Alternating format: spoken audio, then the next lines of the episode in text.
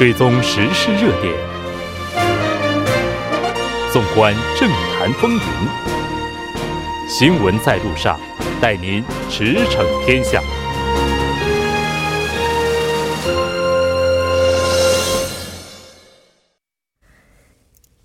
新闻在路上，带您驰骋天下。欢迎回来，这里是正在为您直播的 TBS EFM 调频一零点三。新闻在路上，接下来的一个小时将为您带来时事讨论会，精彩继续，不要走开。广告过后马上回来。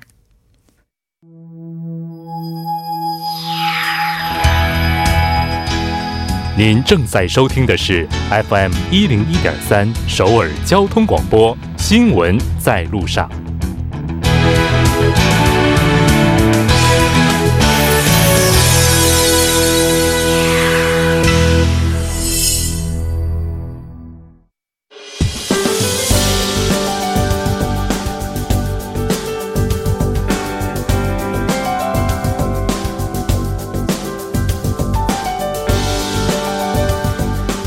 接下来马上为您带来我们今天的时事讨论会。国际贸易环境急剧恶化，中美贸易战、韩日贸易纠纷出现长期化趋势。急剧下滑的韩国经济如何走上可持续增长之路？突破口又在哪里？我们今天将和大家进行详细的探讨。那我们请到直播间的三位嘉宾，一位是来自成均馆大学中国大学院的安玉花教授，安教授你好。哎，木真你好，听众朋友们晚上好。那另外一位教授呢，是来自建国大学通商专业国际通商专业的金旭教授，金教授你好。主持人好，听众朋友们晚上好。那我们今天请到的另外一位嘉宾呢，是来自韩国外国语大学经营大学院的肖树峰教授，肖教授你好。啊，木真你好，大家晚上好。非常高兴和三位一起来讨论咱们今天这个话题。首先，国际贸易保护主义抬头也是这一两年以来的一个趋势哈，各国之间也是互相的在追加关税、实行限贸。昨天呢，我们看到美日首脑是举行了会谈，签署协议，互降关税。美日呢是经济大国，两国达成的贸易协议呢，应该说各方也都非常关注啊，特别是像韩国也是非常关注这次他们究竟达成了怎样的一个协商。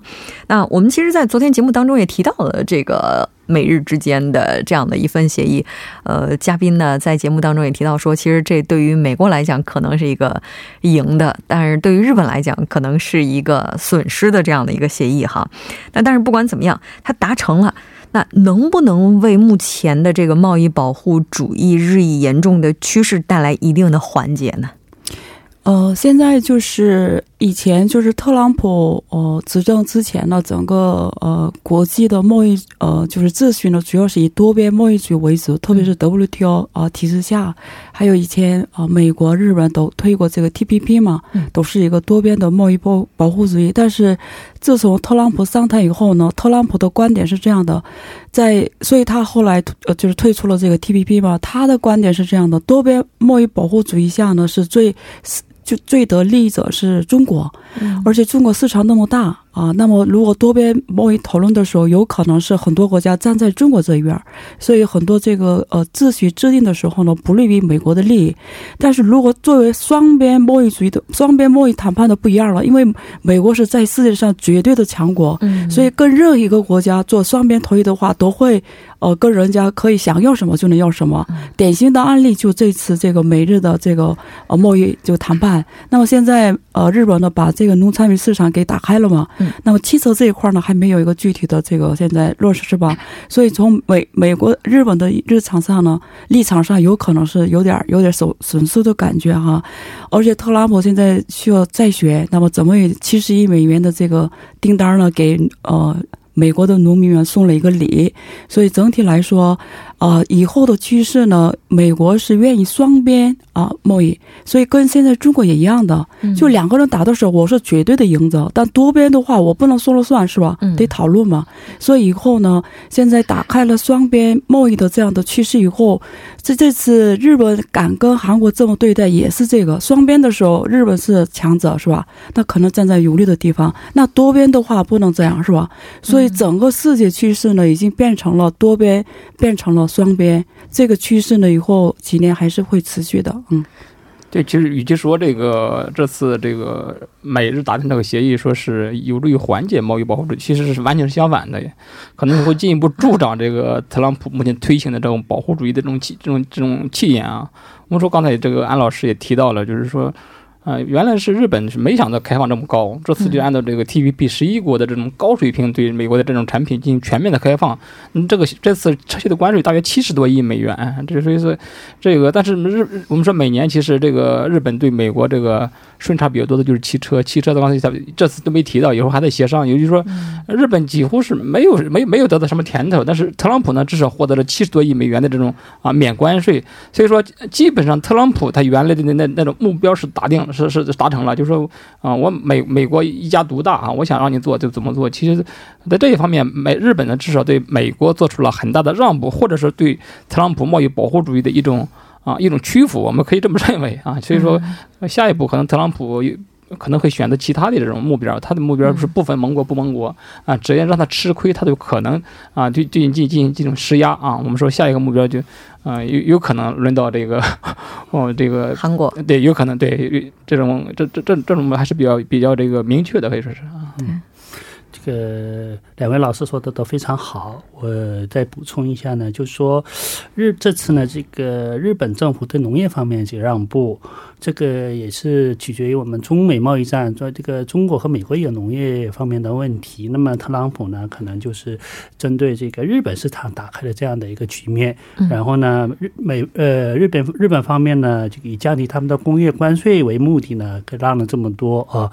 但是呢，其背景我们还要关注美国。实际上现在的这个地位呢，现在也是有很多争执啊。它跟中美贸易战还有过。美国和欧盟也这样，有关系也比较紧张。还有美国和那个北美自由贸易协定这一块呢，也是现在闹得非不可开交。所以呢，实际上呢，像安老师所说的，这个这个大环境下，美国现在选的是双边的比较多一点啊。这样的话，试图呢缓解他的目前的矛盾。但是特朗普本身呢，他也是最近又有一些他自己的一些政坛上的一些呃这样的一个危。机啊，这个总之呢，他是想突破这些这样的这么一个局面，也不是不见得那么容易。只不过这一小部分的获得日本的这个谅解。对，这不管是特朗普是出于何种意图，这个他想要为自己明年的大选拉筹码也好，或者怎么样也好，最终我们看到这个结论呢，就是说他确实是从日本这儿拿到了不少的好处，确实是这个在双边贸易当中是获益的。那刚刚。咱们这个肖教授也提到说，可能下一个就 有可能会轮到韩国，因为毕竟韩国一直特别关注的汽车税这方面的问题，他其实是没有提到的。那接下来会怎么样？嗯，大家我觉得应该都还是比较紧张的。那还有一个国家就是中国了。对，咱们刚刚安教授也提到说，如果是多边的话，中国是获益的。那如果双边在谈的话，那美国就要最大利益的、最大限度的去争取自己的利益哈。那这个我们看到九月份的这轮副部级的什么基本。没什么成果。下一轮十月份的时候有这个十月份出来了。十月十号，那在教授，您看，您您您有什么预见呢？预判呢？哦，前两天就是那个 前两天那个特朗普说，呃，让跟记者们说要呃，你们你们可以期待较好的一个成果，就是说给给人一家一个希望嘛，有可能 small deal 啊，small deal 可以达成协议的感觉，小范围的，小范围的，但是。昨天不是那个弹劾嘛？民主党要弹劾这个特朗普吗？那从中国的角度呢，会看到这个美国的国内政治会怎么转？那假如说判断特朗普再选的可能性大的话呢？啊，美中国呢会考虑积极考虑协商，但是如果弹劾，比如说会导致特朗普不利这个呃再选的话呢？从中国的角度呢，不用那么及早的签协定，对不对？Maybe 以后怎么样呢？对不对？那么中国从中国的角度，现在最好的战略呢，尽量多，因为谁知道明年也许也许谁知道呢？反正拖着拖着，说不定就拖赢了呢。对啊，谁知道呢？就是说有可能特朗普会失败呢。但现在大体上都认为会再选成功，但是怎么也从中国的角度呢，走一步看一步吧。所以整体来说，我我对这个呃，就是下个月。的这种十月十号的这个对这个中美磋商呢，对 small deal 这个结果也是，我是保持不太乐观的啊，不就太乐。不抱特别大的期待。对对，我是这么想。嗯，嗯，其实我感觉双方目前都在推啊，嗯就是不光中国，嗯其实美国也在推，就是说特朗普目前啊、之前一直比较比这比较强硬，十月一号这个提高两千五百万、两千五百亿这个美元的这种啊关税啊，这次其实双方啊都都在这个排出一些清单，就是说一一些一些缓解一些预预预定要征征收的关税，嗯呃，其实双方都在释释放一种一定的善意，其实想双方都在想啊给对方呢，就是更多的空间去协调一下。其实啊，我说刚才特朗普他也是也是是自身国内一些包括被弹劾啊什么的这些麻烦，至少能不能弹劾是一个问题，但是至少遇到这些麻烦他是非常啊不爽的。我们这一看他推特非常不爽，这几天一直在说这个批评他国内的一些声音啊，至少来说，但是这个双方目前又谈，十月十号的这次约定了要谈，只要谈了就是好的，给市场至少有一个期待啊。嗯啊，，只但如果双方不谈的话，那市场市场呢非常的失望。只要谈就是积极信号，就是你总得表演一场，对，让大家看个热闹。啊，至少见面有没有成果，那得那至少给市场一个期待啊。那 听完了之后有点心酸哈。金教授，你有补充吗？那么这个我也是基本上同意两位教授的观点。那么在这个目前的情况下，对十月份的这个高级别磋商呢，目前呢呃要看两种，一个呢这个特朗普进一步这个对于大选对他有什么影响嗯啊，这个是第一个。第二个呢，这个刚才美美国和日本它是农产品的协定嘛，那么这个农产品协定也涉及到中国这方面。那么中国和美国能不能达成农产品方面的一些谅解备忘录？我觉得这个还是需要关注的。那么这样的话，整体这个美中之间的关税问题呢，是不是能得到一定的这个这个缓解？呃，这样的问题，但是长期战的可能性还是比较大一点。我是、我也是持这样的态度。就是这次廖敏就副部长廖敏不去了吗？上周哦、就是周周六，反正提早回去了嘛。嗯他本来要访问美国的农业州嘛，对后来他没访问，直接回去了嘛。他说跟这个没关系。哎，不不，他说是那样，他说这个他不想 不想影响，给不想好像给人一种他们中国要给这个美国大选给一种什么就是干涉的影响。嗯他说没看吗？那实际是不是这样不知道。但是有一点是什么意思呢？我听说就是特朗普为什么没做呢？特朗普特别不满意，不满意什么呢？廖民当时亮出来的牌子就是说从美国进口农产品的额度太小。嗯，他比那个他们比中国亮出来的额度大多了，但是他不满意，所以他那个买少了。他原来说可以达成这个呃部分协议，但后来第二天又改口了嘛，一就是一贯就是就是嗯我们是没有部分协议的，只是一个、呃我们的所有的全部同意的情况才能签协议嘛。啊，就是一揽子，一揽。子协议嘛，所以但是他又改口了嘛，嗯所以现在就不知道谁能预测呢？这个是吧？哎，现在好像全球经济发展速度，就就是这些我们之前传统意义上的嗯什么嗯欧美啊，嗯还有像日本呐、韩国、嗯中国，就嗯传统意义上发展速度比较快的这些国家，这目前似乎都面临着下滑。这个原因，我们可以把它归咎为环境的恶化吗？就国际贸易环境。对，我也看到最近的，尤其这个经合组织发布了一个最新的统计数据，就是今年它对这个经济增长预期，今年说一个把这个之前是三点二，今年降到二点九，呃，明年也降了，明年呢降到了嗯百分之三嗯啊，包括这个中美两国的这种经济增长预期都在降啊，都嗯把这个预期都都都拉都下拉了，而且我看到最近看到美国也发布了这种经济增长这个数据，嗯，啊也是二点多一点，比原来的预期要比比原来上个之前的这个经济增长数据要要低的很多。嗯所以说可以说全么整个全球么包括这个还有这个欧洲，我们说也是也也是这个闹闹闹得比比较乱，然后它嗯也启动了这种。啊、无限期的这种量宽计划，所以说都是经济形势非常的严峻，可以说是。是，咱们来稍事休息，关注一下这一时段的路况、交通以及气象信息。稍后马上回来。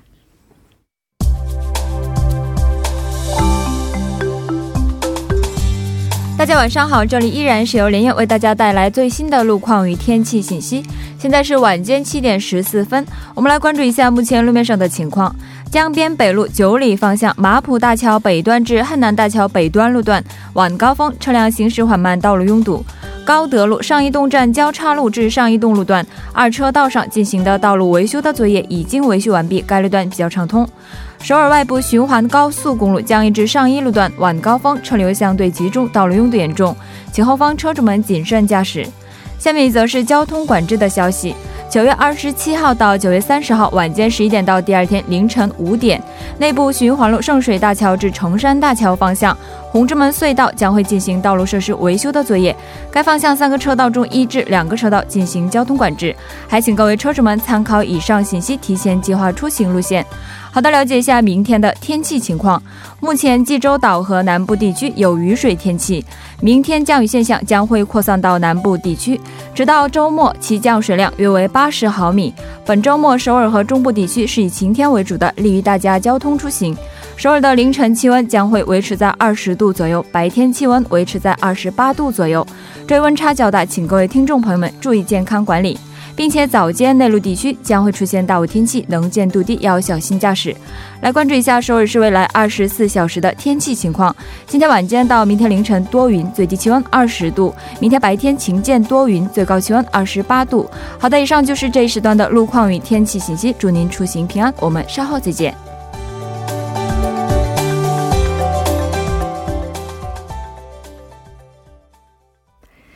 继续为您带来我们今天的时事讨论会。刚才咱们提到说，各国经济都面临着下滑，这个是不是和大环境有关系啊？其实这个大环境它会影响环境当中的每一个个体，每个个体就反过来也会影响大环境，这应该是一个相辅相成的。那我们再来看一下另外。这个一条线哈，就是除了中美贸易之外，还有韩日贸易纠纷。现在呢，也是在 WTO 的诉讼程序进行当中。那这个进展的情况现在怎么样了呢？其实我看到这个，就是上周上周周周五周几，这个韩国的通商资源部发布的消息说，目前还是日本同意，就是说在 WTO 框架之内呢，啊，和韩国呢进行双边磋商。这应该是就是这个。啊，这个纷争机制解决的第一步，双方呢，啊，在一个一定的时期之内，三十天之内呢进行磋商。这个磋商时期大约是两个月啊。如果磋商嗯能够达成协议的话，那就啊那就可那就那就是最好的了。如果达不成协议的话，韩方可以向这个 WTO 争端这个呃解决机构呢申请这个专家组啊进行审查，就相当于这个。啊，这个让让这个判官进进进去审判啊，就就就判理这个这个事情，所以说这个判大约这个专家小组如果得出结论的话，也需需要大约是一年，可能是十四五个月的时间，所以说这个时间比较长。如果这一方可能不服，可以进行上诉啊。所以说，如果最长的话，可能能达到两三年的时间。所以说，啊，目前基本上这个情况，但是我感觉第一就在第一就在第初步的这种双方进行磋商的过程中，能够达成协议的这种可能性是比较小。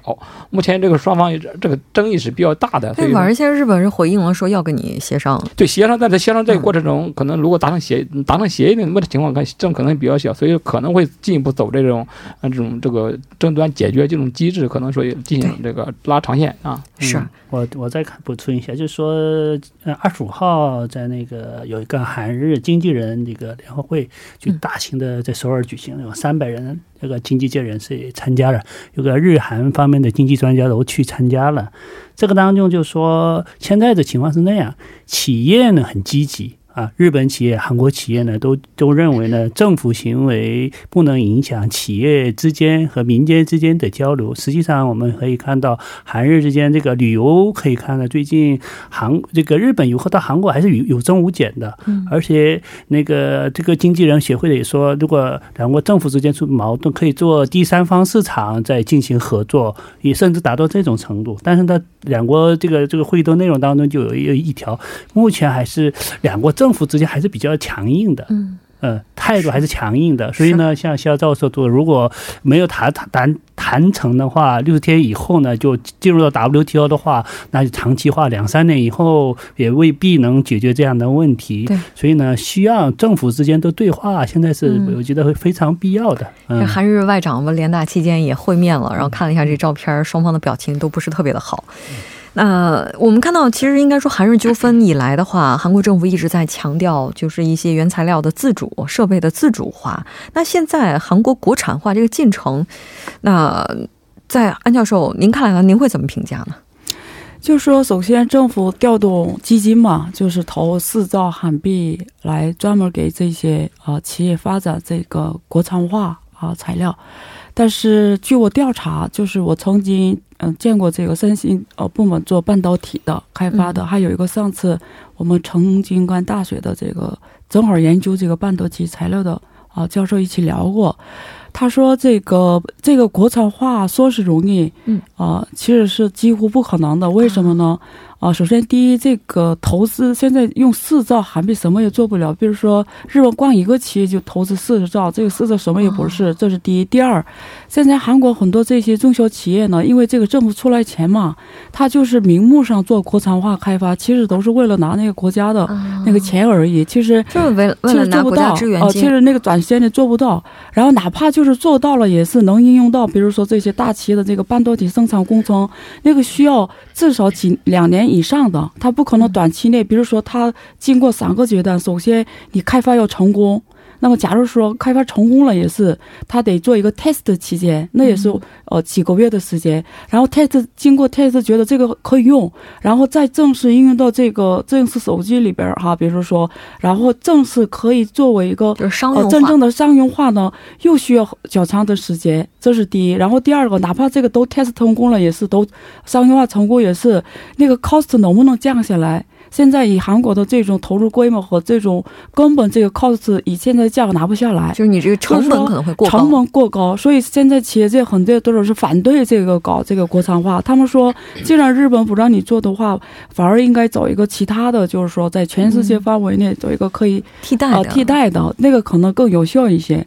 所以就是真正懂这些技术和这些啊、行业人士的呢，反正我调查的那几个人呢，都说的意思呢是，如果很长时间的话，呃，可能是 maybe 可以整个经济结构转型哈，可以，但是。短时间这近几年内呢，好像是很难做到。对而且以韩国整个的经济体量来看，如果想要完成整个产业链当中的每一环，这个它没有那个效益，他们说，是市场太小了。是的，啊做不到其实目前的这种行业嗯这种半导体原材料的国产化也就百分之五十多一点儿。嗯嗯，其实韩国这个设了个目标，就是我四呃五年之后啊，到二零二二二年左右吧，就是把这个目标，这个国产化比率呢提到百分之七十。刚才是嗯说投嗯每年投一万多亿，大概投个四五万亿的这种这种钱。其实这点钱说，呃，对这个这个扶持这种企业来说，其实是远远不够的。我们说。对，韩国这个，尤其三星、海力士，他们生产的半导体都是高端的半导体，所以它这个技术要求是非常高。对对啊，你不是说在国内生产说，所以说你要进行这个国产化，必须要开发技术。那开发技术它需要很长的过程，也是需要大笔的这种投资。嗯这个中小企业是根本不可能这个进进行这方面的研发，所以大企业它本身有没有这个意愿去投这么多钱去研发，这是一个问题。还有一个就是说，它即使想做啊，也需要那么长时间。你说还有一些专利，这个这这这这些技术方面涉及的一些专利要申请专利，所以那嗯这个不是说一个一个短期的这种时间能够啊、呃推动的。还有一个就是说，你国产化即使能生产了，这个大企业设备是可以代替，但是生产线它要重新，重新组装、重新安装。嗯那大企业嗯他愿不愿意这么做？没没企业都是追求这个利润的，他没有这个利润的，没有必要，他肯定不一定会这么做啊。所以说这个很原那个困难还是比较嗯困难的时候，这个讲的话比较比较好讲的，所以说困难还是很多的。哎，所以最核心的问题其实现在在于。能不能找到可以替代日本的国家，而不是说我们去研究国产化？是的，这个我也是再补充一下，这个，呃，我我据我了解，做半导体的一些专家呢，他也也有一些肯定的说的这样的层面是有的，但是呢，就是说，你有有没有必要这么做也是个问题，因为大家都是全球价值链，这个大家都是这个在价值链体系上的一个一个一个环节而已。日本是做高端原材料，韩国再加这个做一些最精密的，然后出口到中国，再组装完了卖到全世界，这是一条价值链，你这个破破坏掉了，那么整个对整体这个呃经济双这个。全球的经济都会受到这样那样的影响，所以呢，嗯这个我觉得还是的这种协商机制啊发挥出来，我觉得这个是当务之急的。但是我觉得每 次就是韩国如果要是碰到日本的问题，特别是这一次这个贸易纠纷，因为它的发端本身就是劳工问题嘛，对它就是从特别政治敏感，嗯，延伸到经济领域，这已经不仅仅是经济问题，这个还民牵扯到族问题、情绪嘛民族情绪、自尊心的问题嗯，对，嗯所以现在。这个经济不能按自尊心来，这个你得合理的 安排这个。而且现在你跟问的很好，就是说，全世界能不能替在高端这一块儿，现在说没不可能替代日本，只有日本能做到吗？所以就是说，其实很难替代的。说实在的，哎，不是说那个什么呀，像这个是它有分两个。比利、比利时啊，什么欧洲那些国家有。一些有一些，但是不知道还得通过 test 看啊测试。测试，不一定能不一定能，反正得做看看，反正其实对对，刚才说替国产化是一个方面，其实这个进行这个寻找一些更多的替代商，对吧？进行这个进口的多元化，这个还是比较可行的。是的，是的。放眼全球的话，对。啊，能够追能够比得上日本技术的话，至少还有一些竞争的企业。韩国不是说他企业没有这种能力，就是说企业他没有必要做这个投资啊，因为现在有很多的替代品，他他自己主要是研发这种高端的半导体，你让他去开发一些材料，他感觉那样是是是是得不偿失的。所以说，你让他积极的通过政府的一些一些扶持啊，寻找一些其他的这种啊这个渠道快一些，对这个可是比较是是有些东西比较合适的途径，通过协商都可以解决的问题啊，不要这个太极端化。是。我是这么看的，我也现在我同意那个观点。但是你看，经济学家我们觉得在 经济协商当中，我们是怎么说？就不要有那么多的感性思维在里边。我们的客观问题就客观的去对它进行分析。但是这个问题就像刚刚咱们提到的，它已经牵扯到了民族自尊心的问题了。但是再加上那个什么呀？看今天新闻当中说，这个日本每年都要发布一个军事白皮书嘛，又把独岛划划到自己主权里了。这个在在贸易磋商 现在这个屡屡受挫的情况之下，这个事情接下来会引发怎样的纠纷？现在也是非常令人担忧的。那给人的感觉就是说，这一轮好像韩国是在被动的挨打，嗯，然后而且好像被打的现在就没有什么还手的余余地。对，之前其实韩韩日之间的问题很多，我们说这个历史这个问题，包括一些这个。二战不这些这些一这这些这些还有对这个领土这个争端问题，这些问题都是一直在存在的。但之前两国维持这个平衡很好，就是政治问题这些外交问题，在这个只限于政治外交领域，不要涉及这经济纠纷。但这次其实是日本先迈出了这种红线啊，其实对韩国这种出口的这种关键的材料进行釜底抽薪，对韩国进行打击。其实是其实原原来说，其实日本是首先迈出这个红线。你你不管怎么怎么怎么双方怎么吵怎么打，但不要这个啊突破这种底线啊，踩红线是。对，这个这是一个其实双方都比较为难的地方。对，那所以现在对于韩国来讲的话，就是真的是非常被动的一个状态哈。我们现在说。实现零部件的国产化，刚才咱们也提了，非常的难。在产业价值链当中，你这个投入和产出有可能是极不成比例的。那如果国产化不太现实，然后我们就需要找替代的国家。那但是现在刚刚也提到说，它还要过一个测试期，这测试那什么时候能测出来？很多钱还不知道。对，那怎么办呢？那这个我觉得，那个日本现在也有问题，因为它日本本身你这个原材料卖不到其他国家。也有这样的问题，对他们是最大的购买商。对，韩国是最大的购买，所以他刚才不说了，韩日之间经纪人协会有三百多人谈谈问题当中也谈就涉及到这样的问题。那么韩国他们直接做不了，第三方国家也可以做一起合作，他们还是想合作的意愿还是比较强的。对对。所以呢，我这个问题呢，呃，政府之间的感情对立不要影响企业。我我也是对，就是就是那样。企业为什么要受到这样的一个不这样一个风险风险？